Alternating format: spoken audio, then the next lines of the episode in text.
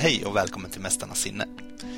I den här podden intervjuar vi framgångsrika personer inom en mängd olika områden. Eh, det kan vara entreprenörer, språkexperter, artister, idrottare och andra framgångsrika personer för att då faktiskt försöka ta reda på vad de har gjort för att komma dit de är idag. Vi pratar om till exempel vilka rutiner de har, eh, hur de planerar sin dag, hur de tänker och vilka böcker de läser till exempel. Storyn bakom personen är alltid intressant, men vi försöker gräva lite djupare så att du kan plocka ut de saker, eh, taktiker och verktyg som du tycker om och som du själv kan använda i, i ditt liv.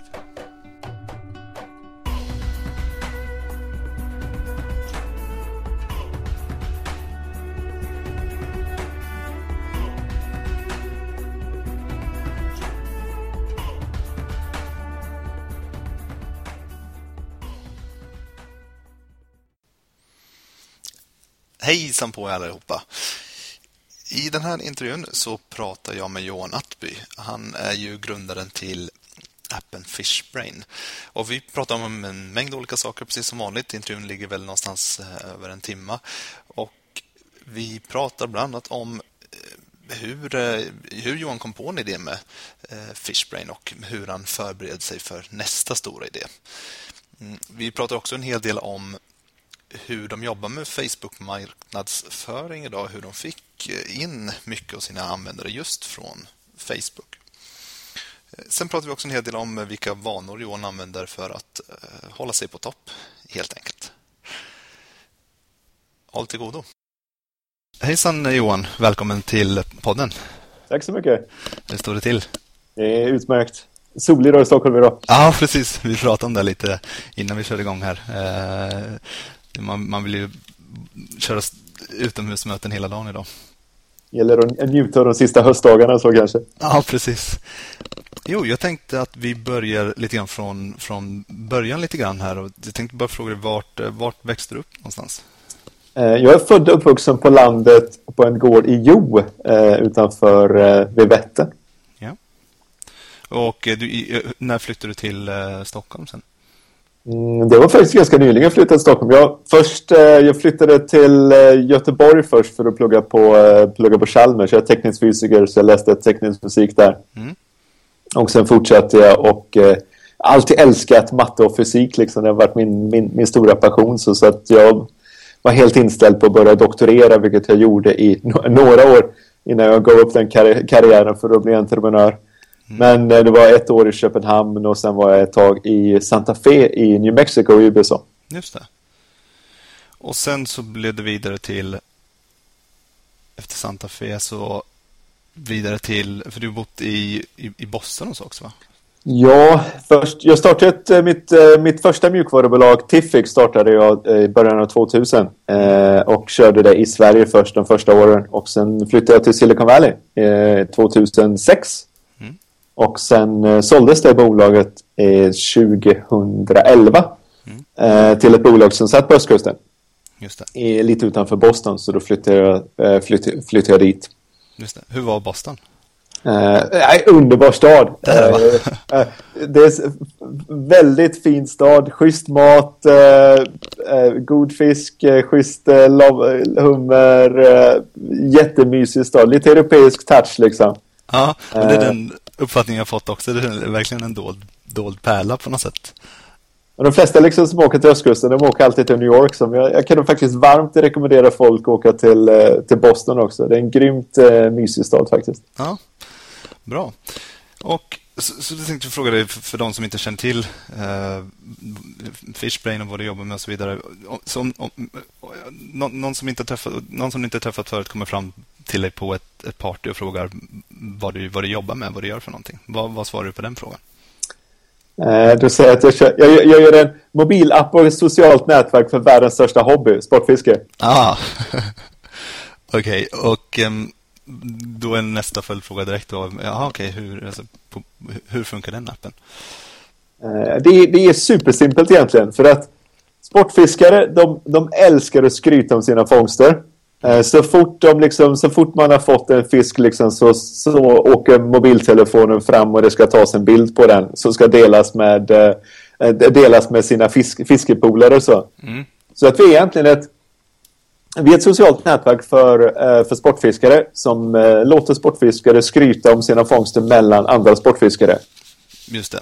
Men samtidigt så är vi ju liksom, vi är väldigt mycket sån här utility-del också för vi eh, när eh, sportfiskare loggar sina fångster så samlar vi in väldigt mycket data och eh, gör vi lite number crunching där och data mining så kan vi faktiskt ge rekommendationer om när man ska fiska för att fånga stor och eh, stor fisk. Så. Just det. Så att det, det, det, det, låter liksom som ett Facebook eller ett Instagram men det är mycket mer komplext än så. Ja. Så att vi är väldigt mycket som är specifikt för fiskarna också. Det, det, precis, för jag har varit inne och, och testat Apple lite grann. Jag själv inte eh, eh, fiskar och så, men jag, jag, vet att du i tidigare intervjuer och så har pratat om just de här många myterna som finns, att man inte eh, vid fullmåne eller så får man mycket fisk, eller när det regnar kanske får man mycket, mycket fisk och så vidare. Och eh, just med din bakgrund som matematiker så eh, kan jag tänka mig att all den här datan som att det, du, du har ett driv där bakom att få att just få den biten på plats. Absolut, det finns ju, det finns ju hur många myter som helst att slå ihjäl för att det går inte, när man pratar med sportfiskare så har de alltid, de, de, de vet situationstecken att det är bäst att fiska på morgonen, bäst att fiska under de här förutsättningarna. Så. Eh, de här liksom är nästan alltid motsägelsefulla också för olika fiskare säger olika saker. Så. Men nu har vi varit ute. Vi har varit ute i, eh, Fishbrain har varit live i, i två år. Mm. Och eh, vi har nu över en halv miljon eh, lagade fångster. Mm. Så vi har, vi har världens största databas med, eh, med fångster idag. Så att vi har nu tillräckligt mycket information för att säga att liksom, några av dem är inte, överhuvudtaget inte sant. Och ju mer data vi samlar på oss eh, över tiden, liksom, desto, desto mer av de här myterna kan vi, kan vi slå hål på. Precis. Kan du jämföra det här med någon Finns det någon liknande app inom något annat område som, är, som har liknande samlat in liknande data så Det finns en annan sport eller hobby som... För jag, menar, jag kan tänka mig att fiske är ganska extremt på ett sätt, men, men, men finns det något liknande? Det är svårt att säga faktiskt att det finns något, i alla fall på datasidan så finns det liksom, nej det finns inget, inget annat bolag liksom som vi jämför oss med eller som gjort någonting, eh, någonting liknande på datasidan så. Nej. Sen finns det ju andra som har gjort jag tror generellt stenhårt på vertikala eh, sociala nätverk, vertical social networks eller deep social networks. Eh, och där finns det ju andra som gått efter andra vertikaler än fiske också som lyckats eh, väldigt bra eh, med det. Vad är det till exempel? Om vi tar något för till exempel som jag har varit cyklist i tio år så att ett, ett av de förslagen på vertikaler som jag tänkte på innan det blev fishbrains innan det blev sportfiske var eh, cykel, så landsvägscykel. Mm. Men det finns ett bolag i San Francisco som heter uh, Strava. Mm. Som har gjort det här superbra för, uh, för initialt för cyklister. Nu är det cykel och löpning så. Just det. Så där samlar de in. När folk är ute och cyklar så loggar du, loggar du ditt cykelpass. Och sen kan du då benchmarka dig själv. Uh, jämföra dig själv med liksom på alla sätt och vis liksom uppför den här berget eller kullen liksom eh, hur fort har du kört jämfört med Eh, dina grannar, i, några i din eh, eh viktklass, åldersklass och så vidare. Så att de har varit väldigt duktiga på det själva benchmarking-delen. Så. Sen har de inte så avancerade grejer som Fishbrain så att de har någon maskininlärning eller något sånt här liksom för att komma upp med. Det finns ju liksom inte motsvarande rekommendationer på samma sätt finns ju inte. Nej. Men de har varit väldigt duktiga på den här, eh, på den här datadelen så. Och även nu då socialt att du kan dela dina, eh, dina cykelpass med andra cykelintresserade och så. Just det. Ja, för jag kan tänka mig till exempel eh, eh det här måste ju kunna, återigen med, med din bakgrund som eh, matematiker, alltså jag menar allting känns det väl som i framtiden kommer bli mera, det blir ju det blir enklare att ta sig till data, alltså jag menar om du kan samla data på ett smidigt sätt och läsa ut det, jag menar allting, jag menar gå ut och spela golf eller vad som helst så måste du kunna se då kanske att på det här hålet så har du använt, eh, jag menar, när det blåser si och så här på det här sättet och så vidare, då ska du använda den här järnsjuan och vad vet jag. Eh, alltså, eh, det, det, det blir ju verkligen eh, ja, det, det blir, man blir nästan som en robot till slut. Du, du, kan, du kan följa eh, baserat på data så kan, du, kan man bli väldigt, väldigt mycket mer effektiv. Jag skulle säga liksom idag det är väldigt många bolag som samlar in väldigt mycket data men det är väldigt, väldigt få ännu som gör någonting vettigt med det. Mm. Eh, Google naturligtvis undantaget så. De, är, de nyttjar verkligen, det är ju ett, det är ett datadrivet bolag. Mm. Eh, så de gör fantastiskt roliga, kul grejer liksom och bra grejer med sin, eh, med, med sin data så. Mm. Men många liksom appar och sådär, de samlar in mycket data men de gör inte än så länge så mycket coola saker med det. Så att, eh, jag tror bara vi sett början på liksom, eh, vad som är möjligt. Så jag, själv tror jag vi kommer gå väldigt mycket, liksom, inte bara Fishbrain men fler bo bolag från att vara eh, reaktiva till proaktiva. Mm. Eh, liksom komma med förslag på saker man kan göra. Mm. Till exempel Fishbrain, vi har ju stor möjlighet liksom att komma med förslag när du ska fiska, var du ska fiska, eh, vilket bete du ska ha. Säg att du vill fånga en stor eh, gädda. Eh, var ska du åka? Vilket bete ska du använda? Eh, och så vidare. Så att vi kan ju vara, Eh, gå från att vara eh, vi är också till stor del idag reaktiva så vi jobbar mer och mer på i framtiden och bli proaktiva. Komma med de här eh, forecast eller förutsägelserna. Alltså. Ja, väldigt, väldigt intressant. Vi kommer återkomma lite grann eh, till, till det senare också. Eh, jag tänkte för att vi pratade lite grann här om, liksom, om nischade eh, sociala nätverk och så vidare, alltså vad, vad Fishbrain ännu är. Och jag skulle vilja försöka förstå eh, hur du tänker när du försöker hitta, alltså när du för du, för du kom ju på idén om Fishbrain, sen var det några andra som också hade samma idé. Kan du berätta lite snabbt bara kring hur, hur, hur du kom på idén på Fishbrain? Eh, absolut. Så att eh, när jag sålde mitt förra bolag så kände jag jag är ingen storbolagskille så. Jag har sagt det i någon tidigare intervju. Liksom, jag har inte det i mitt DNA. Liksom. Jag, jag gillar tidiga faser. Jag gillar, jag gillar bygga saker. Jag gillar liksom att push the limit så. Mm. Så att jag kände ganska snabbt att eh, jag var inlåst i ett och ett halvt år. Men jag kände liksom att jag kommer stanna här eh, exakt ett och ett halvt år. Även om jag gillade Boston. Mm. Så, så stannade jag också i exakt ett och ett halvt år. Ja. Eh, men så det visste jag, men då antingen ska jag hoppa på något annat startup, något litet startup, eller också så ska jag starta något eget igen. Och eh, som jag sa innan, jag, är väldigt, jag tror väldigt mycket på deep social networks. För att har du en passion, har ett intresse för någonting, så vill du dela det med likasinnade och inte med vänner. Mm. Och de sociala plattformar som finns idag, Facebook är naturligtvis störst. Mm. Men du har Pat, du har Instagram, du har några andra. Om du tittar på innehållet som finns på de plattformarna så är det väldigt mycket Folk som är ute och krökar tillsammans, festar mm. tillsammans. Eh, folk är ute och äter tillsammans. Mm. Eh, har du barn så är det väldigt mycket bilder på barn. Eh, husdjur, finns en uppsjö med husdjur. Ja. Sånt innehåll liksom som, du, som, som funkar att dela mellan vänner.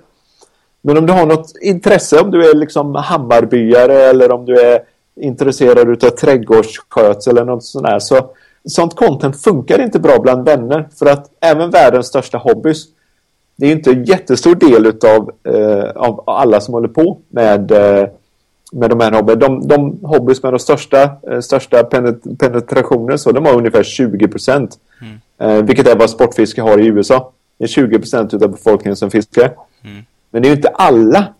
Så att eh, så jag skrev en artik artikel, en bloggpost om detta i Silicon Valley-bloggen Pando Daily mm. om Deep Social Networks. Och eh, jag fick jättemycket bra feedback liksom från folk som är betydligt smartare än mig själv. Så att eh, jag tänkte, ah, jag vill göra ett, ett, ett eh, vertikalt socialt nätverk, ett deep social network. Ja.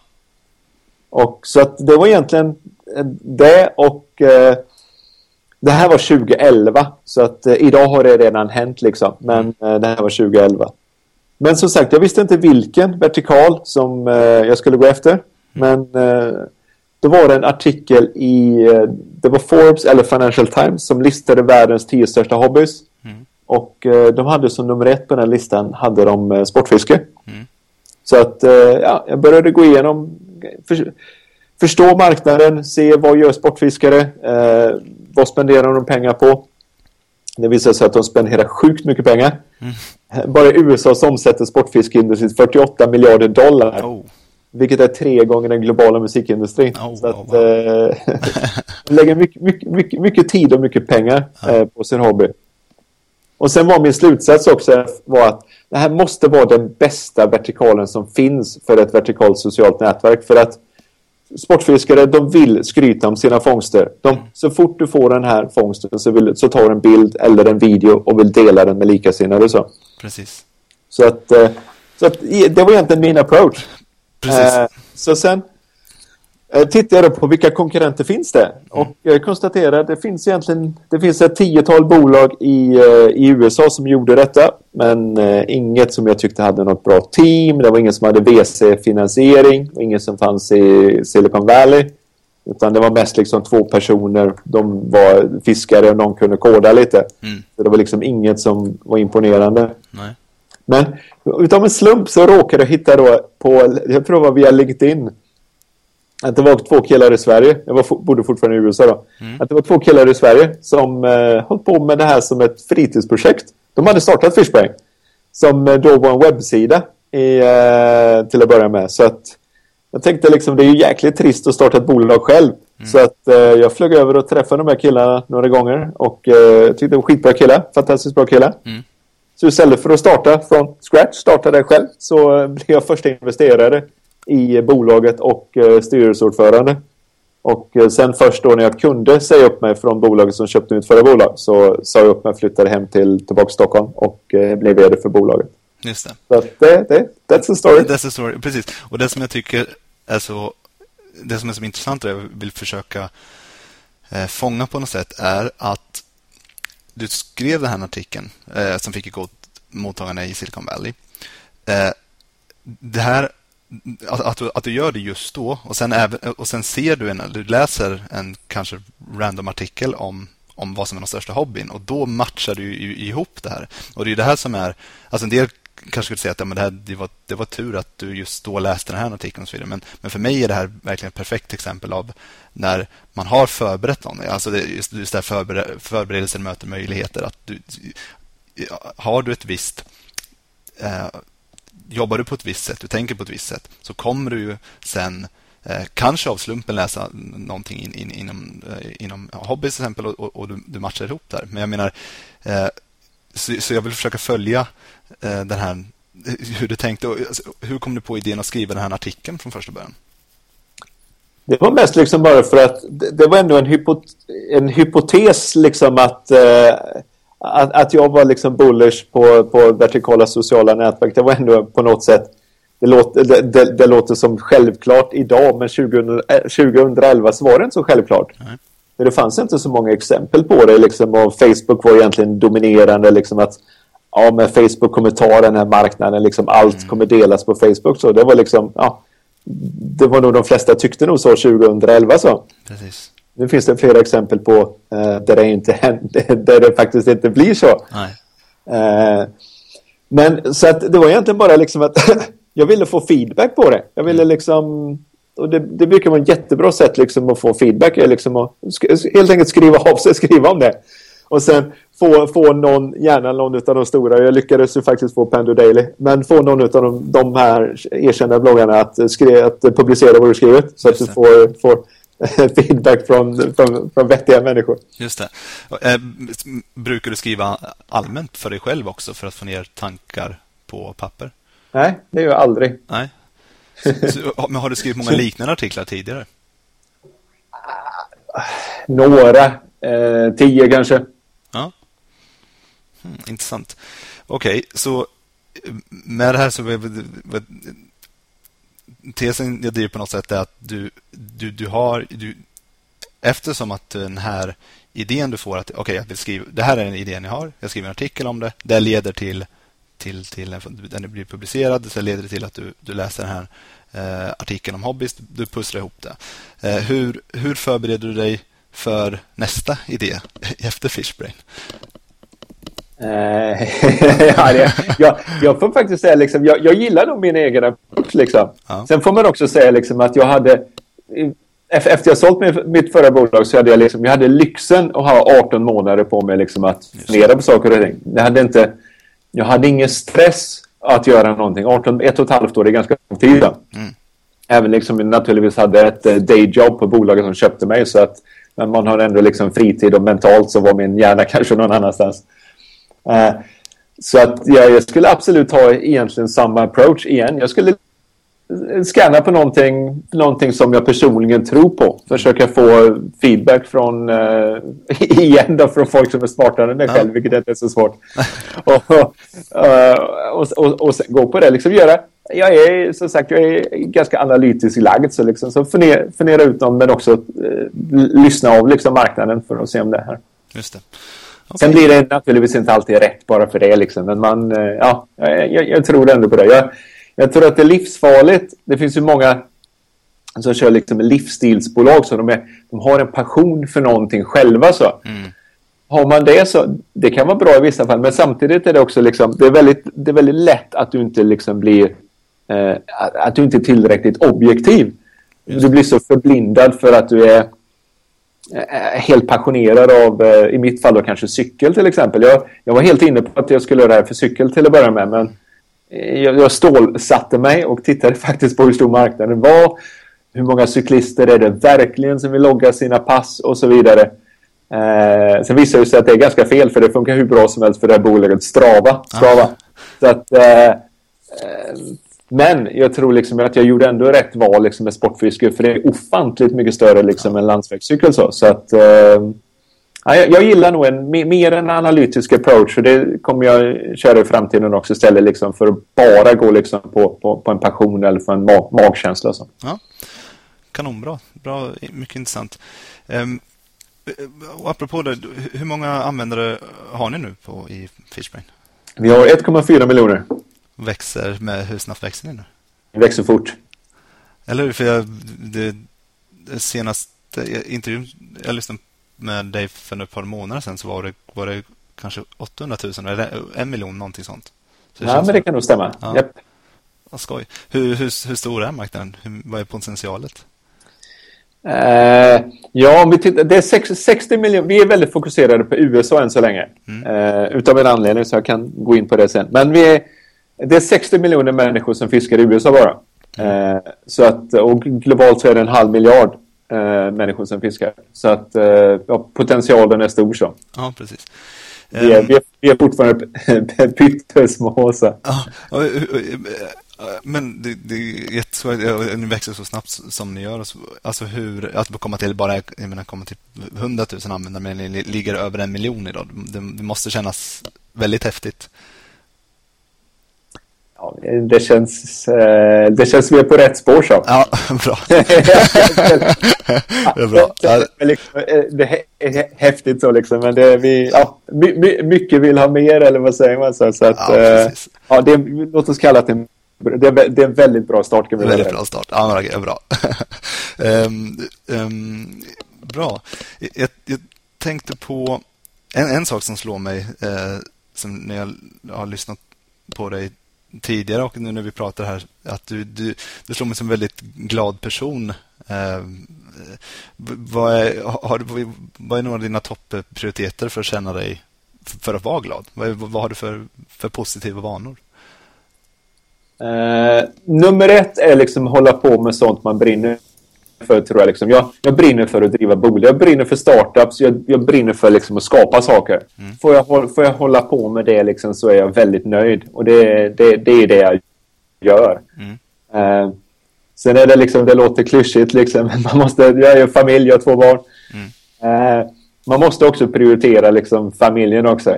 Sen, sen ibland så är man dålig på det. Liksom. det, det, det jag. Men eh, jag tror man måste hitta en, en, en bra balans där. Men liksom, man, man jobbar så, jobbet är en så stor del av ens liv liksom, så att jag skulle, jag skulle aldrig jobba med någonting som jag inte trivdes med. Jag är som sagt, jag har testat det liksom. Eh, och eh, eh jag vill inte göra det igen så. Just det. Är det någonting annat som du gör? Alltså har någon, eh, tränar du mycket eller, eller har du någon, nå någonting annat för att koppla av från jobbet?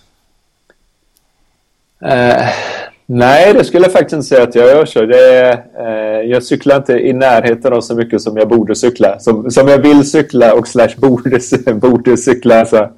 Precis. Uh, så nej, det skulle jag inte, det skulle jag inte säga. Så.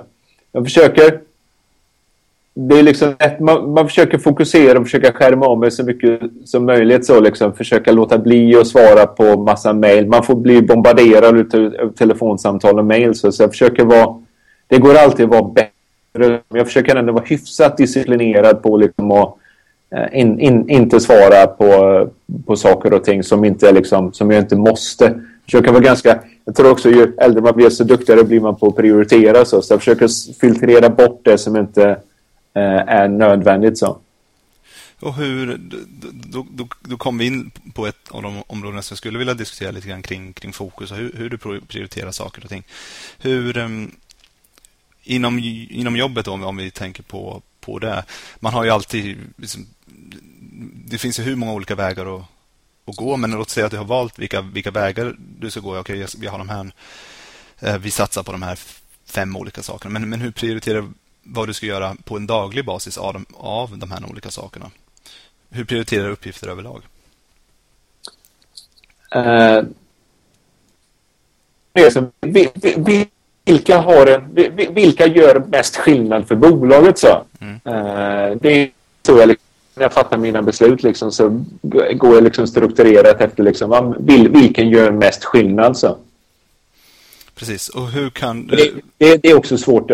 Det, det, det, är också svårt att veta, men ändå liksom en hyfsat bra uppfattning om liksom vad, vad, vad, är, vad är konsekvensen om jag inte gör detta? Liksom? Eller, eller positivt liksom, om jag håller på med någon affär eller något sånt vad, vad, vad, innebär det för bolaget om jag, om jag får till detta? Liksom?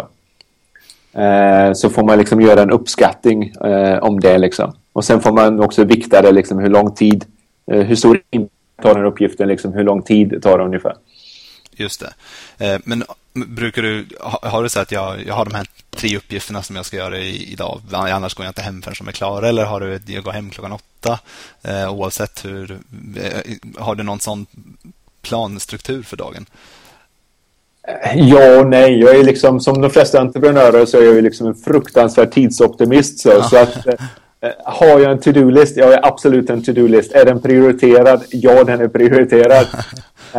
varje, varje, jag brukar fundera på varje kväll eh, vilka uppgifter är viktiga för mig dagen efter. Så liksom, vilka ska jag ha gjort dagen efter? Mm. Och eh, jag tror fortfarande inte, den dagen existerade inte än jag hunnit göra alla de uppgifter som jag planerade för mig själv dagen efter. Nej. Men jag har struktur kring det och tänker på det. Kvällen innan brukar jag liksom, ja, det är min to-do-list för imorgon och i den här ordningen ska jag göra saker och ting. Och, okay. eh, sen brukar jag sällan hinna, som sagt, jag hinner aldrig allt. Jag tror alltid jag hinner mer. Ja. Men eh, Nej, men så ja. Ehm, ehm, ja. Um, intressant. Uh, det, det, jag får... Men jag, jag, jag är precis likadan själv. Uh, jag har liknande svar ofta. Men jag tror det, det, det ligger väl någonting i det ändå att ha uh, man gör sin att göra-lista och man är tidsoptimist. Jag menar, det hade på något sätt varit tråkigt om man hade, om man hade blivit klar vid, vid 12 plötsligt med, med alla uppgifter. Då känns det som att de kanske inte riktigt var, var så värda att göra. Det, det tar ju ofta längre tid att göra saker än vad man, vad man tror om det är viktiga uppgifter. Eh, hur, hur, eh, hur, eh, en sak som jag, som jag vet är ett problem är att få... Det är lätt att vara busy being busy, så att säga. Att, att man har kanske en Eh, ja, det här är en, en av strategierna är att vi går in och svarar på kommentarer på någonstans. Eh, svarar på Twitter eller Facebook och så vidare. Och det är, det är en del av strategin och det är viktigt. Men det, det, det kan bli att det tar mer tid än vad det borde göra. Och, och så blir det att, ah, men visst, eh, det här kanske egentligen borde göra, men nu, nu liksom fastnar man i den här uppgiften. Är det någonting som du känner igen? Uh, ja, absolut. Men det är också det här kan ju också vara del av bolagets strategi. Så. Mm. Eh, vi är liksom på Fishbrain har vi lyckats få fantastiskt mycket publicitet. Så. Mm. Det har också liksom varit eh, del i vår strategi. Sen är det också ett väldigt tacksamt område för alla, alla journalister. Liksom, alla, alla känner någon, även om de inte fiskar själva naturligtvis, alla känner någon som fiskar. Mm. Men de vet hur liksom obsessed, hur, hur obsessed de här personerna är. Så, så det är väldigt tacksamt att skriva, men det är väldigt tacksamt att få, få publicitet om. Mitt, för, mitt förra bolag var en mjukvaruplattform för teknisk support, B2B. Jag kan lova dig, jag, jag tror jag fick på, på, på, nästan tio år fick jag två artiklar eller något sånt där. Så här har vi varit liksom i eh, Financial Times, vi har varit i New York Times, eh, Bloomberg, överallt. Så, så, så att det, PR-mässigt så väldigt mycket mer tacksamt så. Men nu, och det här har varit viktigt för oss liksom i de tidiga faserna jag har gjort mycket liksom, intervjuer, mycket så här, liksom, speaking engagements och, och sådana här grejer. Mm. Men nu är det liksom på något sätt ni säger nej till i stort sett alla förfrågningar man får. Mm. För att nu är det mer fokus på att ja, men nu, ska vi bygga, nu ska vi verkligen bygga bolaget. så liksom. Naturligtvis har jag byggt bolaget innan, men nu går vi liksom in i en annan fas. Så. Eh, nu gäller det liksom att eh, ja, mer liksom vara in, inåtvänd och eh, bygga bolaget till nästa fas egentligen. Just det. Och det har varit, det har varit en medveten strategi. Hur, hur gör du för att, när, när du byter, det, eh, när ni byter strategi på så sätt, hur gör du för att eh, veta, veta vilken väg du ska gå då? Har ni, eh, eh tar du in hjälp? Har du någon, någon person utifrån som ni, som, du, som ni får hjälp av? Har ni tagit in personer? Alltså, eh, eller trots ett strategibyte är det fortfarande du så att säga främst som driver den nya strategin? Uh, ja, men det är ju primärt, uh, primärt jag. Liksom. Jag, är inte, jag är inte en jättevän liksom, utav sådana externa uh, rådgivare så, liksom, utan jag tror snarare ha. Jag har en väldigt bra personer i Fishburn. Fishburn är, Fishburn är verkligen ingen one-man show. Det är inte så bara jag, utan jag omger mig med väldigt smarta personer. Mm. De andra två killarna, Jens och Marcus, som, som hade startat Fishburn innan jag, innan jag blev investerare. Mm det är ju superbra killar så vi fattar ju eh, mycket beslut tillsammans. Ja. Och nu efter vi tagit in vår A-round så har jag liksom utvidgat eh, ledningsgruppen för bolaget så nu är vi eh, sex personer så. Så att Fishman är verkligen ingen eh, one-man show så. Utan eh, smarta personer och jag kan lova dig att det blir en del heta debatter där vi inte alls tycker likadant. det är också, man vill inte om jag vill inte omge mig med ja-säger heller. Utan jag vill ju liksom folk som, har, som är duktiga, som vågar säga vad de tycker och kommer med andra infallsvinklar än mig själv. Liksom. Och när ni har ett sånt, eh, vi säger att ni har det här mötet och den här heta diskussionen dyker upp. Hur, hur kommer ni fram till, vem brukar få rätt oftast? Vad, vad, hur kommer ni fram till vem som är rätt?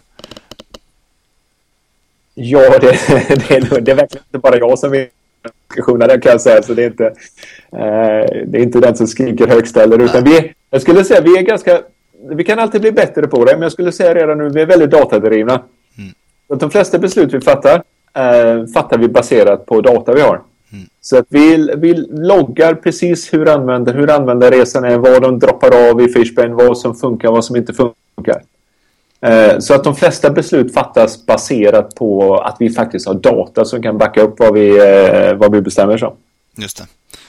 Ja, det, är det där ja, väldigt fascinerande och jag hoppas verkligen, precis som du, du nämnde tidigare, att fler, många appar har information att de börjar använda det på ett, på ett bättre sätt. Och jag, jag tänkte, det är en av de frågorna som jag, som jag, som jag har här till och det, det är just att det, det finns ju så otroligt många appar. Eh, största andelen är ju verkligen ja, dåliga eller mediokra, eh, helt ärligt. Yep. Eh, och, och, ni har ju fått alltså, väldigt bra, mycket beröm över hur, hur bra appen faktiskt fungerar. Eh, och då, då, då kommer vi in på den frågan. Alltså, vad, är det där, det kanske du redan svarar på nu, men är, är det där, alltså, vad är skillnaden mellan att skapa någonting som är mediokert eller bra eller något som folk faktiskt verkligen älskar och tycker att det här är extremt bra?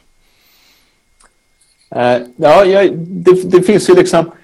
Min, min filosofi är ju liksom att man ska göra no någonting som en mindre del... Säg att min pot potentiella marknad är alla sportfiskare i hela världen, mm. vilket, vilket den faktiskt är. Det är omöjligt att liksom, när du är i de tidiga faserna, du har lite utvecklingsresurser, du är ett litet bolag, det är bara några personer så.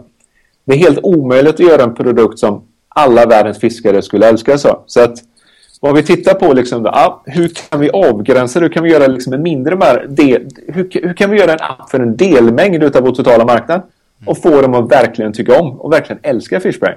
Mm. Och det här, det ska jag säga liksom ärligt, det var inte någonting vi spikade liksom dag ett utan det här har faktiskt växt fram kontinuerligt så vi kan fortfarande bli bättre på det men vi är bra bit på vägen. Mm. Nummer ett så valde vi att fokusera geografiskt på en marknad och det var USA. Trots att vi sitter alla på Fishburn utom en konsult sitter i Sverige. Mm. I Stockholm, två i Göteborg och resten i Stockholm. Men vi har ändå USA som vår marknad.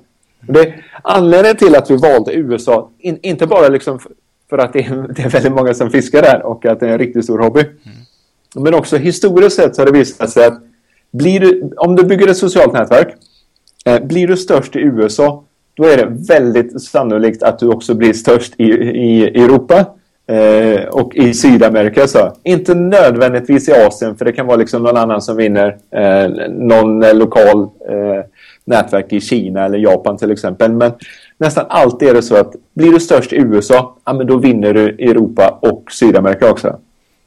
Mm. Eh, så att vi skulle ha en annan strategi liksom för att bli störst i Sverige till att börja med. Då är det inte alls säkert att bara för att vi är störst i Sverige så kommer det här bli störst i USA. Jag vet inte ett, jag vet inte ett enda exempel på det. Eh, så att först valde vi liksom att nej, men vi kommer fokusera på den amerikanska marknaden. Så. Eh, nummer två var att det finns ju liksom väldigt många olika typer av kategorier utav fiskare. Du har de som, eh, de som livnar sig på sitt sportfiske. Du är antingen fiskeguide, eh, du tävlar inom fiske. Fisketävlingar är skitstort, superstort i USA. Det är en, en miljon dollar i prispengar och det sänds på tv, de här tävlingarna. Helt galet. Ja. Sen finns det de som vi kallar då eh, avid anglers, de som fiskar eh, mycket. De har, det, de har det som sin hobby. Och sen har vi en tredje kategori som vi kallar casual anglers. Som, de som fiskar någon, eh, någon eller några gånger per år. Så. Mm. Och igen då, liksom, vi har valt USA, men nu har vi också valt att ah, men nu går vi efter de som är avid anglers. Vi, vi, vi går inte efter de som är casual, vi går inte, upp, upp, äh, går inte efter de som är pros, utan nu väljer vi avid anglers till att börja med. Så, så att vi har liksom Försök segmentera, segmentera och smalna av marknaden, både geografiskt men också eh, inom vilken kategori av sportfiskare vi går efter först. Sen är naturligtvis vår vision är att bli eh, störst för, den för alla fiskare i alla länder. Så. Men vi börjar med något smalare och försöker få någonting som, eh, som de, den här delmängden älskar. Så. Hmm. Det som min tanke då blir ju när ni har ni har valt ut de här olika eh, den här målgruppen, det här, ni har valt ut USA och så vidare. Eh, sen så som du nämnde tidigare så testar ju ni allting. Du säger att yes. ni vet ju att man behöver inte, det är det som är det fina, att man behöver inte gissa kring vad användarna gillar utan ni kan testa olika varianter och se vad man faktiskt får. Kan du ge några exempel på vad det är för test ni gör för att förbättra appen? Ja, men vi har ju liksom egentligen en metod för allting. Så vi, vi, vi har en hypotes. Säg att vi ska släppa en ny funktion. Mm. Eller snarare, när vi ska bestämma vilken funktion vi ska göra så har vi en hypotes om att ja, men vi vill ha den här funktionen. så. Mm. Uh, då diskuterar vi det tillsammans och bestämmer att ja, den här funktionen ska vi göra. Och det, då kan man ju inte veta om det är rätt eller fel utan man kan egentligen bara en, ha en hypotes. Och vi har alltid liksom en, en, en KPI, en siffra eh, förknippat till den. Vi vill öka retention med 5 procentenheter eller vi vill få dem att stanna x minuter längre i appen eller något sånt. Det finns alltid liksom en mål med varje funktion. Mm. Sen släpper man den, eh, utvecklar den, släpper den och sen mäter man om det funkar eller inte. Just det. Eh, är, det, är det rent åt skogen så det funkar inte alls, ah, men då är det nog bara liksom att det här var fel. Mm. Den, hypotesen stämde inte alls. Är det i närheten så, men liksom inte riktigt lika bra, så kanske man kan eh, tweaka den så. Man kanske, det kanske var rätt funktion, men vi kanske inte gjorde rätt UI-UX på den så. Eh, så att eh, vi får hela tiden ha eh, hypoteser, gissningar om vilka nya funktioner vi ska lägga till. Och sen efteråt så när vi släppt den så mäter vi på vilka som funkar och inte funkar. Vi har även, vi har massa, en massa, men vi har några saker vi har tagit bort i appen för att vi trodde det skulle funka. Men det funkar inte. Så istället för att få en app med eh, allt för många funktioner så tog, tog vi bort eh, en. Just det. Um, hur, hur ofta testar ni? Ja, kontinuerligt. Vi släpper, vi släpper liksom eh, varannan eller var fjärde vecka nya versioner och så fort det är någonting nytt så, så mäter vi och följer upp de här funktionerna. Så. Mm. Intressant. En sak som jag har noterat är att ni går in och svarar på väldigt mycket kommentarer och så i, i Google Play. Det har ingenting mm -hmm. med datan och så att göra, men jag tycker ändå att det är, det är intressant.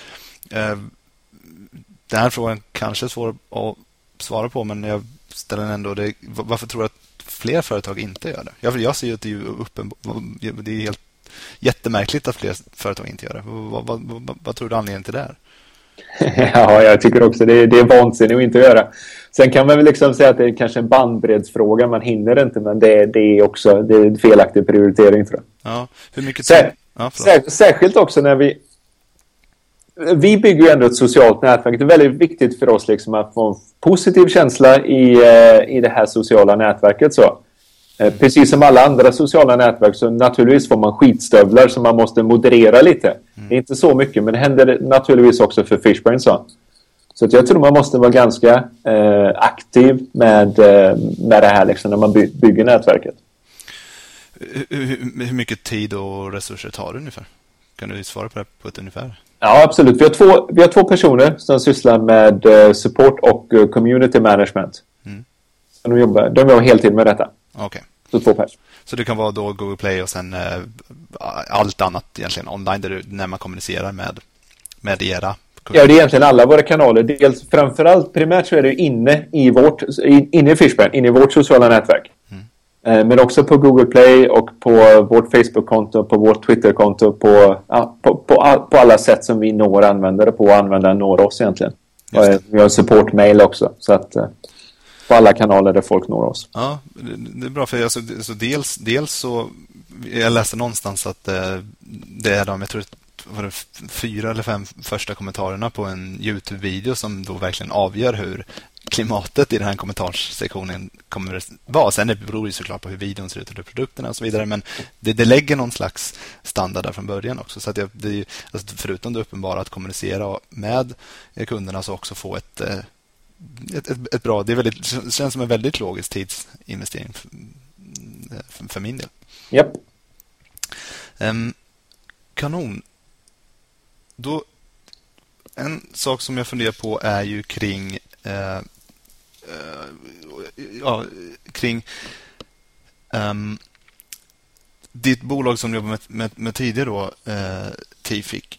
Eh, det är väldigt, väldigt mycket snack. Alltså om, om man speciellt nu i, speciellt i Stockholm när, här, när tech är otroligt eh, hett nu. Jag vet inte, det här senaste Stockholm Tech Fest kom, det, liksom, det kommer tusentals personer eh, på, på sådana saker och Stockholm internationellt är ju eh, alltså mäter sig ju verkligen med resten av, av världen trots att det är en ganska liten eh, stad. Eh, och väldigt, väldigt mycket snack är ju kring, kring att eh, resa pengar till, till, eh, till, till bolagen. Det är det som media älskar att skriva om och så vidare också såklart. Eh, eh du, du, stämmer, du tog in var det ungefär 100 miljoner kronor till, till Tiffic och nu till Fishbrain har ni det är uppåt nästan de summorna väl? Yep. ja. Um, angående att resa pengar då, hur, om vi, om vi tar eh, Tiffic då, eftersom det var det tidigare bolaget. Hur många, innan du, du fick pengarna, hur många fick du prata med ungefär? Uh, jag kan säga liksom när, vi, när jag reste pengar för det bolaget, det var väldigt speciell tid för det var liksom början på 2000-talet så, så att jag tror jag fick pengar från den första jag pitchade för. Men det var den första pengen. Men samtidigt har jag också varit igenom det riktiga stålbadet för efter IT-bubblan hade kraschat då. Mm. Då, jag reste pengar när det var som absolut surast överhuvudtaget. Eh, och då var det verkligen inte bara en man fick snacka med. Då fick jag nog snacka med alla investerare som fortfarande lever. De flesta fonder gick ju under eller liksom lades ner. Så att eh, jag har varit med i bra tider. Jag har definitivt varit med i superdåliga tider också. Så, så, så om du skulle ge något tips till någon som har nu Fishbrain för golf och vill resa pengar. Var, var, var skulle de börja någonstans?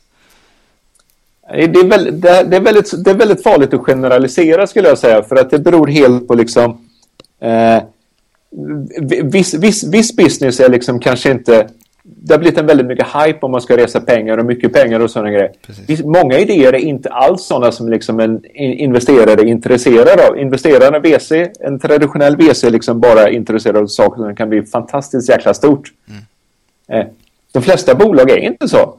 Eh, och det är inget fel med det. Kan, det finns de bolag som, som blir medelstora liksom, och de kan vara lokala. Liksom, det kanske bara blir stort i Sverige. Men de tjänar fantastiskt med pengar och för de som startade bolaget så blir det en fantastisk liksom, vinst och eh, personlig förmögenhet liksom, för de som startade. Men det behöver inte nödvändigtvis liksom, vara ett bolag som ska riskkapitalfinansieras. Så att jag tror de flesta entreprenörer skulle må bra av liksom, att fundera ut, är det här verkligen ett VC-case till att börja med? Mm. Eh, innan man lägger för mycket tid på dem. För att eh, det finns andra case liksom, som man ganska, det kan vara ganska snabbt till pengar. Alltså, liksom. Du kanske utvecklar en produkt som du kan utveckla på ett halvår. Sen kan det, sen kan det kundfinansieras. Mm. Eh, du får så mycket intäkter, du kanske växer lite långsammare så, men eh, kan du kundfinansiera det så liksom, då slipper du utspädning och du sitter själv med hela bolaget. Och, så att ja, ja, jag skulle nog säga att varningens finger, liksom alla case, alla företag är liksom inte VC-case utan jag gör analysen först. Liksom, är det här någonting som är vett, som, som är ett VC-case eller inte så? Mm. Bra. Eh, en bra inslag i, i debatten verkligen för, jag, för jag, jag, jag håller med där. Det har blivit en, en väldigt, väldigt hype kring det. Så, så att, eh, eh, intressant. Eh, sen då, när du sålde bolaget Ehm, så funderar jag kring ehm, för det kan ju vara en, en, om, man, om man tycker om att starta man, ty, man, man, liksom, man, tycker om att starta saker, då kanske man vill starta många företag. Eh, och man vill, målet kanske är att jag vill starta upp någonting bra och sen vill jag låta någon annan ta över där. Eh, så eftersom att du har sålt bolaget tidigare så, så, så funderar jag kring, är det någonting som man borde ha i åtanke medan man bygger sitt bolag? Så att sen när man väl har tagit beslutet att nu ska jag sälja här så att, så att det är enklare och att, att det är redo att, att säljas snabbt. Uh, nej, jag skulle faktiskt inte säga det. Jag, jag tycker att när, när, man, när man bygger ett bolag så ska man bygga ett bolag så som att det skulle finnas för evigt. Jag tror att det bästa sättet att skapa riktigt värde är att bygga, bygga någonting som, liksom, som ska funka som ett självstå, självstående bolag. Så. Mm. Jag, tror det, jag tror det är superfarligt. Riktigt, riktigt farligt liksom att fundera på ah, men jag ska jag hör många som säger att jag ska bygga mitt bolag för sen om två år så ska jag sälja det till X, det Facebook eller Google mm. brukar vara de flesta. Ja, jag, tror det är, jag tror det är en rent idiotisk strategi för du har ingen aning om vad Facebook håller på med själva. Eh, även om det kanske är en, en, bra match just nu för dem. Så om två år så kanske de har gjort det själva. De kanske tycker det här är helt ointressant om två år för att eh, de ändrar sig strategi eh, titt som tätt också. Mm. Eh, Google likaså. Jag tror det är livsfarligt att designa ett bolag för att, sen, för att sälja det. Spe, speciellt för att sälja det till någon specifik, eh, något specifikt bolag. Så. Det tror jag är helt galet. så. Sen är liksom, visar ju historiken visar att de flesta bolag, liksom, de, de, teknikbolag, de köps ju av någon. Det är väldigt sällan det, det blir en IPO, att de börsintroduceras. Så vanligtvis så blir det ju att något bolag, eh, något annat bolag köper dem om det går bra för bolaget. Mm. Men ändå, jag ty tycker inte det är något speciellt man ska tänka på utan man ska tänka på att bygga ett riktigt jäkla bra bolag som kan klara sig själv. Och där då innefattar också att det finns ett plan för att hur man ska tjäna pengar. Ja, precis.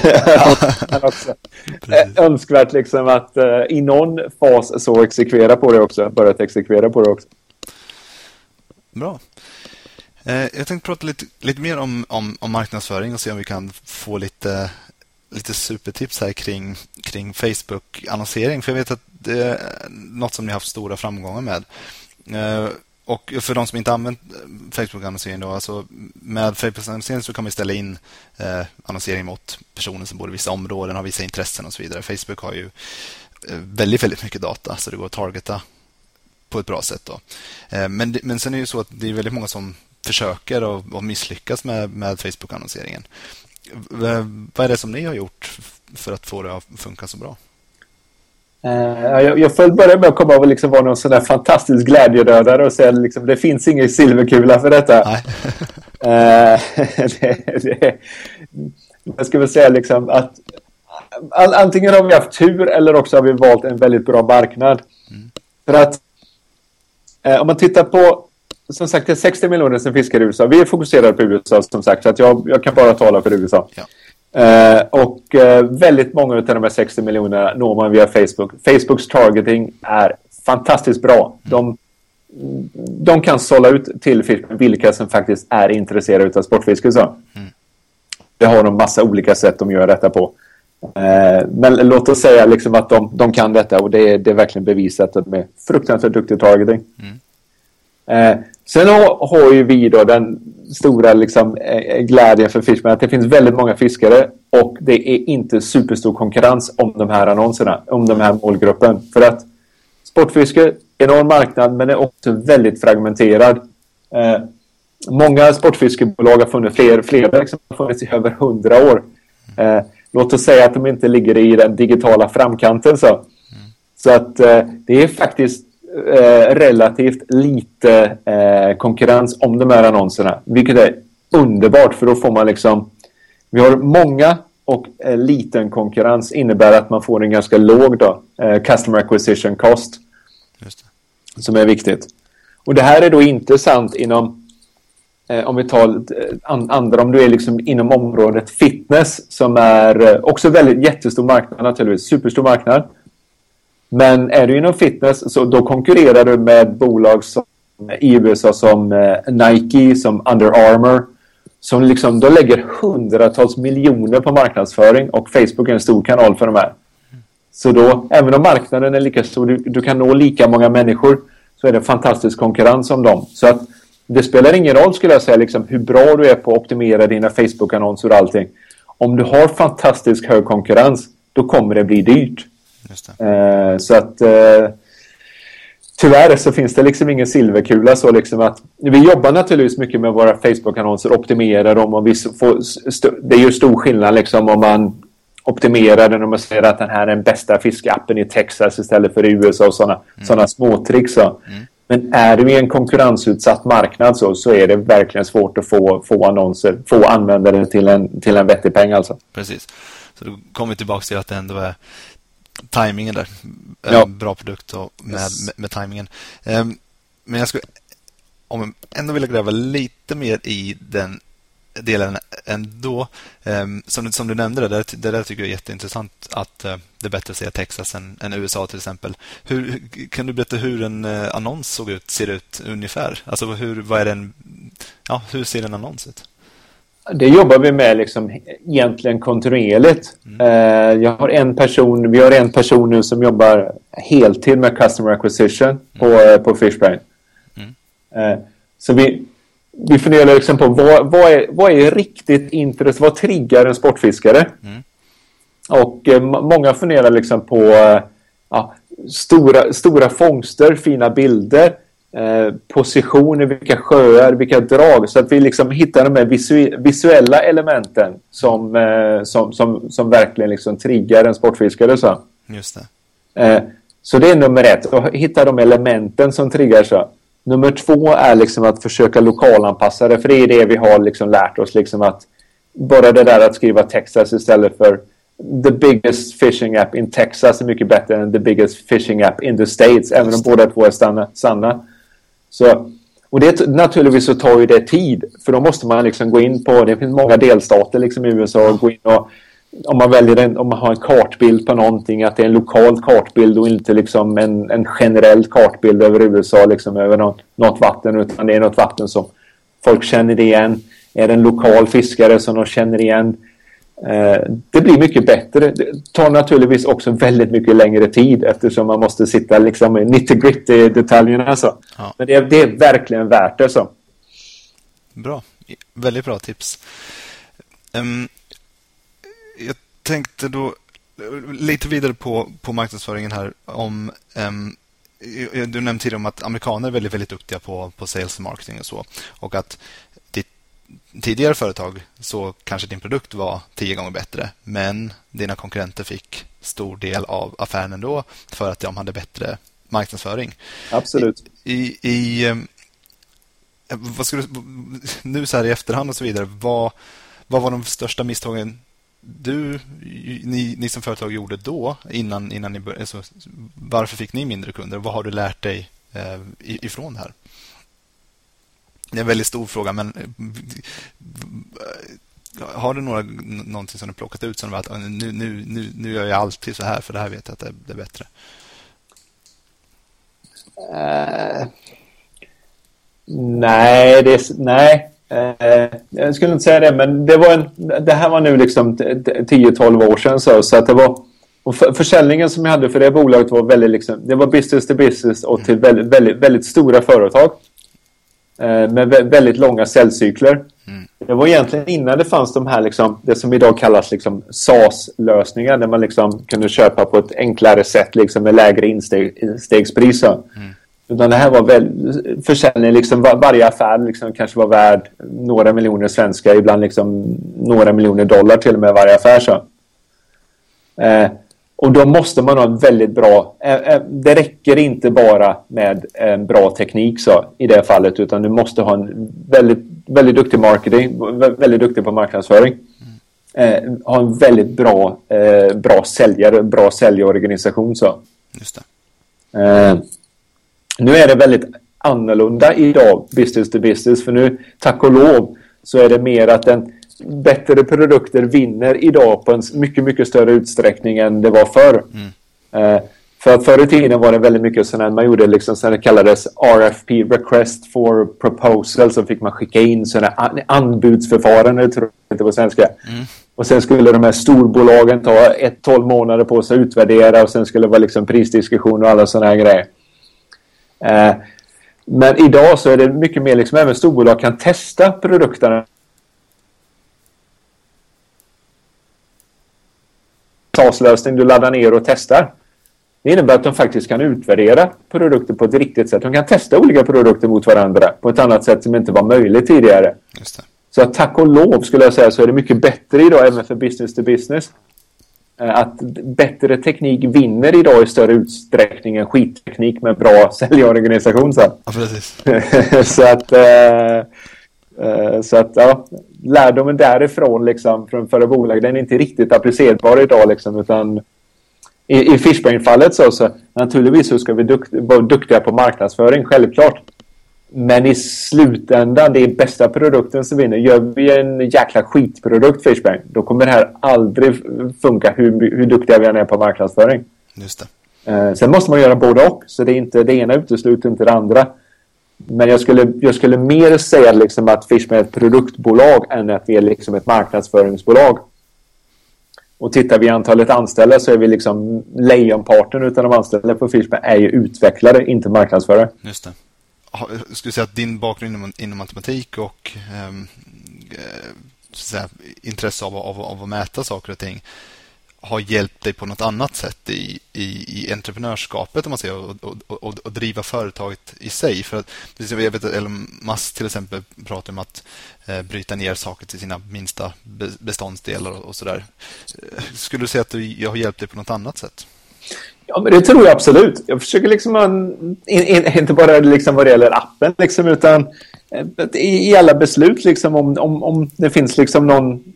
Försöka vara så analytisk som, som det bara går i, i alla mina beslut. Liksom. Mm. Kan du berätta hur en... Det skulle vara väldigt intressant för att, att se just det här, alltså att, att ta beslut överlag. Har, har du, någon, har du någon, någon process för det? Kan du berätta lite grann hur det ser ut? No, men om, om, jag, om jag tittar liksom, om jag går igenom liksom min sån här to-do-lista liksom, så viktigt är liksom att, ja, men det, hur stor betydelse det har för hur stor betydelse tror jag det har för bo, bolaget. Man måste också viktas liksom med hur lång tid eh, det tar att göra saker och ting. Så att hur lång tid det tar är liksom en viktig faktor i det här också. Så att det inte, jag skulle inte säga att det är någon rocket science på något sätt överhuvudtaget. Så. Mm. Men jag tror liksom att det, det, är, det, är, mer ett mindset än liksom att det är någon avancerad eh, metod skulle jag säga. Just det.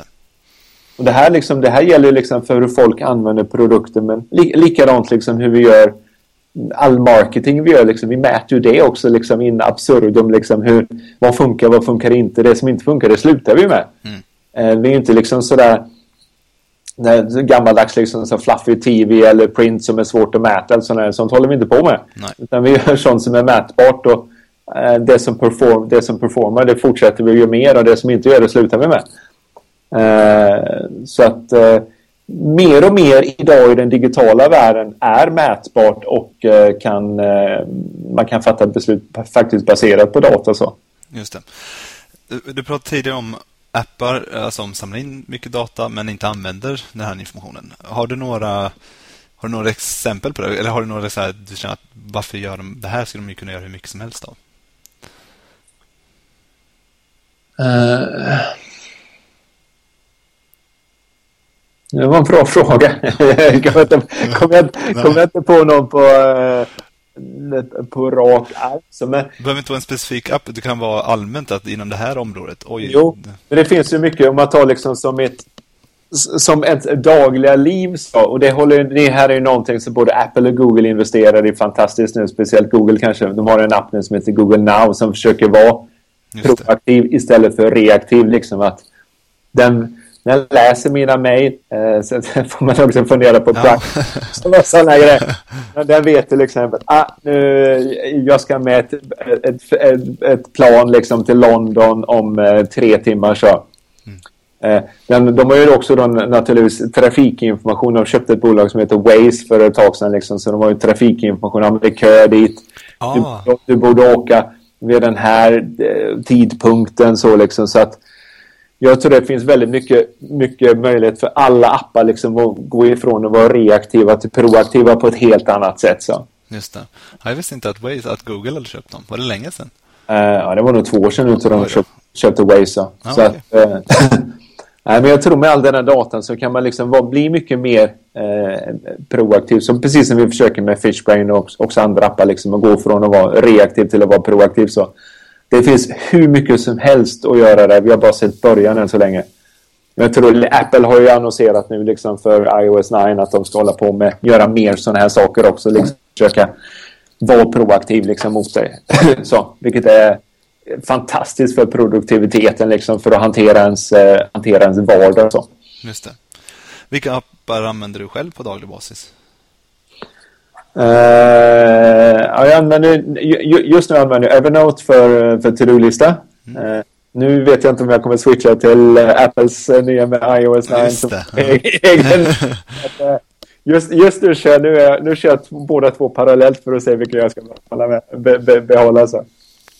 Just det. Hur, hur funkar den hittills, Apples?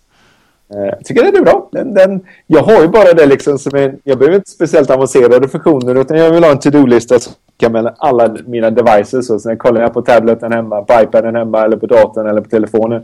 Just det. Jag vill egentligen bara ha en to-do-lista som jag kan bocka av när saker och ting är gjort och prioritera saker.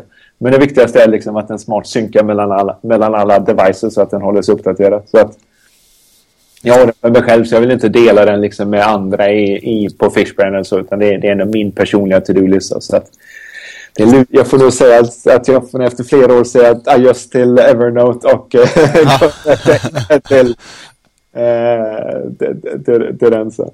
Har du något bra system för hur du använder Evernote? Det finns så här... Nej. An, nej, nej. nej. Det, det, jag har bara en, skit, en helt enkelt vanlig to-do-lista ja. som jag sätter en prioritering 1 till 3. Inte mer avancerat så 1 till 3 på dem ja. äh, själv. Och sen tar jag med tiden själv. Så. Så att jag, har, jag har inget som är automatiserat, satt upp något regelverk för någonting. Utan jag har det.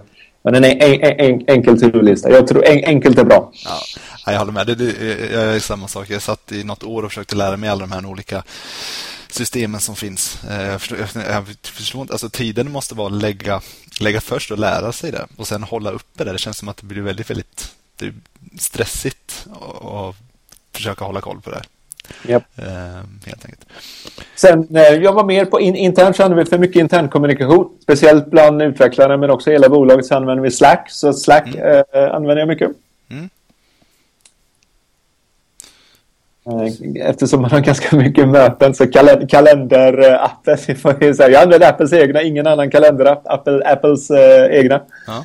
Den spenderas eh, väldigt mycket tid. Jag, skaffa mig, jag, var, jag, jag, var, jag får faktiskt säga att jag, jag var skeptisk till Apple Watch. Mm. Eh, men nu har jag haft den en månad och eh, nu skulle det vara svårt att vara utan den faktiskt. Är så? Vad använder du den till? En sak bara, och det är notifications. Den är fantastiskt bra på notifications. Mm. Jag använder liksom inga appar. Det är liksom omöjligt tycker jag att göra någonting på den med den lilla skärmen och så. Mm.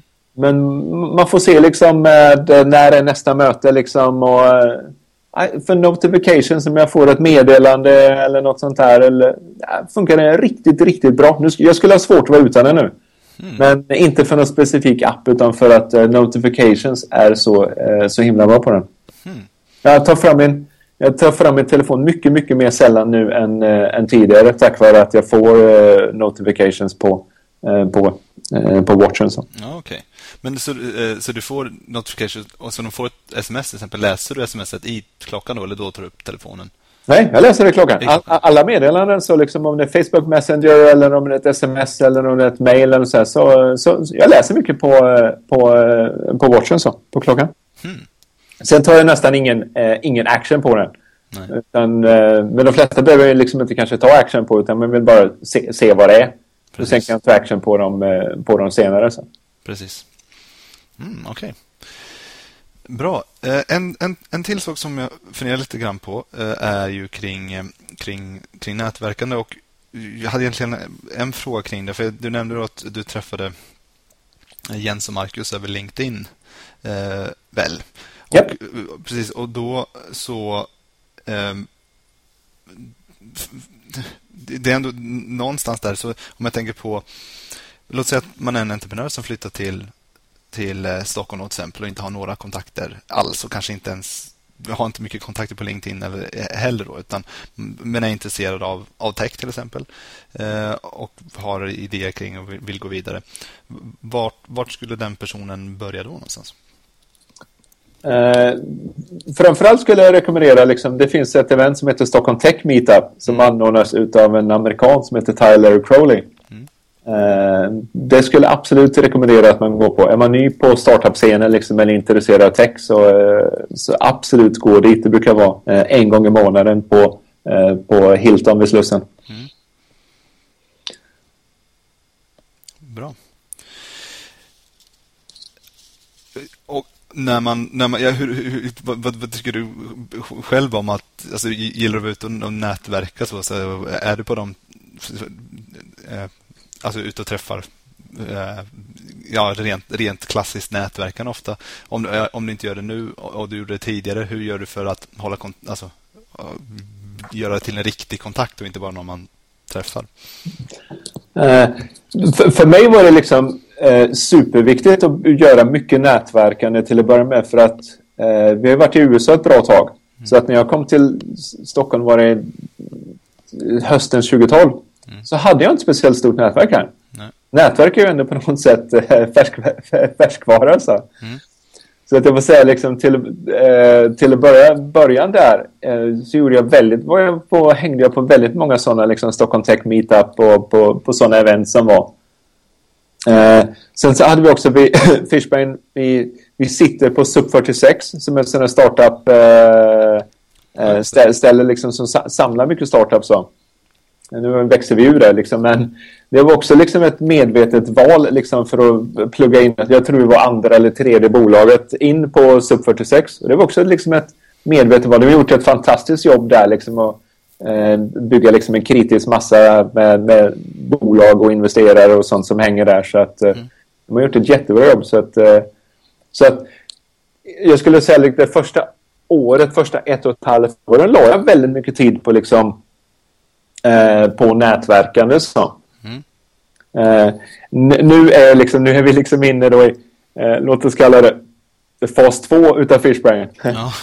så att nu försöker jag eh, göra noll nätverkande.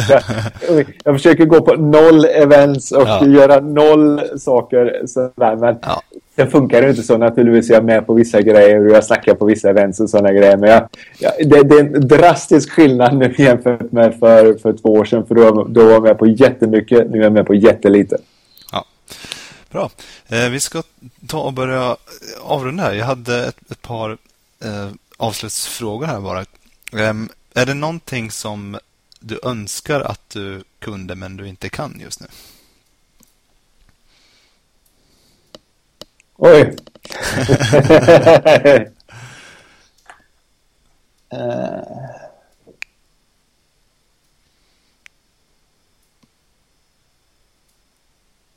Nej, inget faktiskt som jag kan komma på sådär på, eh, på rak arm faktiskt. Nej. Det, det, och supertråkigt svar. Jag kan inte ens komma på någonting. Nej, det, det tyder bara på att du är extremt eh, fokuserad på vad du gör och att du har en... Det är där du, du sysslar med. Men, men det kan ju aldrig... Ibland har man att jag skulle, måste lära mig spanska här nu. Om jag bara kunde spanska så hade det varit... Ibland har man alltid någon sån grej som ligger i bakgrunden.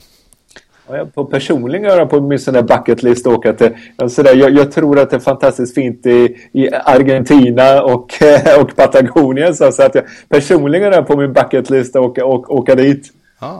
Och min, eh, min bästa vän som jag körde mitt förra bolag med, eh, Per, Han har köpt en fiskekamp i Belize. Eh, så att, och jag har fortfarande inte varit och hälsat på honom, vilket suger. Så att absolut är det på, på att göra-listan i början på nästa år eller i höst åka och hälsa på honom i Belize. Till... Häftigt. Du, du, du, får, du får inte berätta att eh, du driver ett större företag där bara. Jag vet inte om du har hört om McAfee och hans eh, historia där i Belize. jo, jag har faktiskt gjort det. så att, nej, det är otroligt fint. Jag skulle också vilja åka dit. Verkligen. Häftigt. Okej. Okay. Um, jag hade ingen aning om var på kartan Belize, Belize låg innan jag köpte en camp. Och kolla på kartan var det, var det låg någonstans. Ja, just, nej. Så han säger att det är safe där liksom. Det, det angränsar väl till Nicaragua och den regionen. Men han säger det är super safe där. Ja, det är det. Ja, det var McAfee. Han är en speciell person. um, jo, uh, uh, just till entreprenörer då. Um, har du några böcker som du skulle rekommendera? Uh, ja, läser lite böcker det bara går. Mm. det finns så mycket skit. Ska, ja, men det, seriöst menar jag det så. För att det, det är väldigt lätt liksom att man läser en herrans massa så liksom. Och, nej. Något jag skulle rekommendera är väl liksom Zero to One utav Peter Thiel. Eh, oerhört lättläst. Du har läst det på en kväll. Liksom. Jag tror det är på 200 sidor. Det är bara de första 100 sidorna som är någonting att ha. Mm. Sen, upp, sen rätt upprepar han sen. Men de första 100 sidorna är faktiskt riktigt bra. Mm. Och hans filosofi, liksom, det, det funkar... Det, får säga, liksom, det, han är jag imponerad av liksom, på något sätt. För att han snackar verkligen mycket det här om att Ska man göra någonting så måste man göra det tio gånger bättre än någonting som finns idag. Mm. Då försöker vi verkligen tänka på Fishben också. Vi, kan, vi ska inte bli liksom ett, ett, Instagram för fiskare bara. Vi måste göra någonting som är helt jäkla unikt för fiskare. Ja. Som är verkligen tio gånger bättre än vad som finns idag. Mm. Det är därför det är så viktigt för oss för att göra den här databiten och så liksom som vi verkligen gör någonting som är annorlunda. Mm. Vi kommer inte vinna om vi gör ett Instagram för fiskare bara. Då kan vi lika gärna vara på Instagram. Då behöver du inte vara på Fishbrain så. Nej. så att, eh, den boken skulle jag verkligen eh, rekommendera. Zero to One utav Peter Thiel. Bra. Generellt sett läs. En, en, sak som är bra liksom för viral marknadsföring också det är ju eh, Contagious utav, heter han Jonah Berger tror jag. Okay. Contagious. Eh, Contagious. Den, den rekommenderar jag också. Den var faktiskt, den var faktiskt riktigt bra. Så, som, jag läser mycket, men, men jag, eh, mest när man sitter på flygplan och sådana här grejer som har lite tid att slå ihjäl. Så jag, jag, läser en hel del böcker, men trots allt är det väldigt mycket som är skräp. För, för, eh, eh, vad läser du annars? För jag tänker just på ditt intresse kring kring, kring data. Alltså det är det som, återigen, och jag ser, jag, jag, en av de frågorna jag brukar ställa gästen här är kring vad är det next big thing? Vad tror du, vad, vad, vad, vad tror du kommer hända? Inte bara inom då, vad, vad de jobbar med, men allmänt i världen och så vidare. Och, eh, eh jag gissar att du lutar mot data, alltså att få en, eh, att, att det kommer styra eh, eh utvecklingen väldigt, väldigt mycket i framtiden. Eh, och för att komma mer in i, i, i så där så tänket du har kring data och så vidare som, som du såklart haft länge och bakgrund i matematik och så vidare. Men vad, vad, kan man läsa någonting där omkring? Nej, jag har inget sådär som jag, jag har inte något sådär, en specifik bok eller något sådär som jag kan rekommendera för det faktiskt. Jag tror inte det är, en, nej, jag tror inte det är någon som fångar det där liksom på ett sådär klockrent sätt faktiskt. Det är kanske något du skulle skriva nästa. jag har alldeles för mycket att göra på Fischer för att hinna skriva en bok. Det får, det får bli ett, ett, ett annat liv eller senare del av livet så tror jag. Så. Ja. Ja. Sen, sen, tror jag också man ska då känna sina begränsningar. Jag tror att det tror jag inte är min, det tror jag inte är min grej faktiskt. Jag kan skriva en bloggpost då och då, det, är, det är så, så långt kan jag sträcka mig. Det tycker jag är roligt. Ja. Ja. Ja, vad bra. Det överlåter jag till Zlatan och andra personer. Precis. Ja, jättebra. Tack så jättemycket Johan för att du ville vara med på podden. Det har varit väldigt, väldigt intressant. Tack själv. Tack, tack. Sådär. Tack så jättemycket för att du lyssnade på det här avsnittet. Glöm inte bort att följa oss på iTunes eller på Soundcloud för att du får de nya avsnitten där. Och följ oss gärna på Twitter eller Facebook också. Ha det riktigt, riktigt bra tills vidare så hörs vi snart igen. Hej då!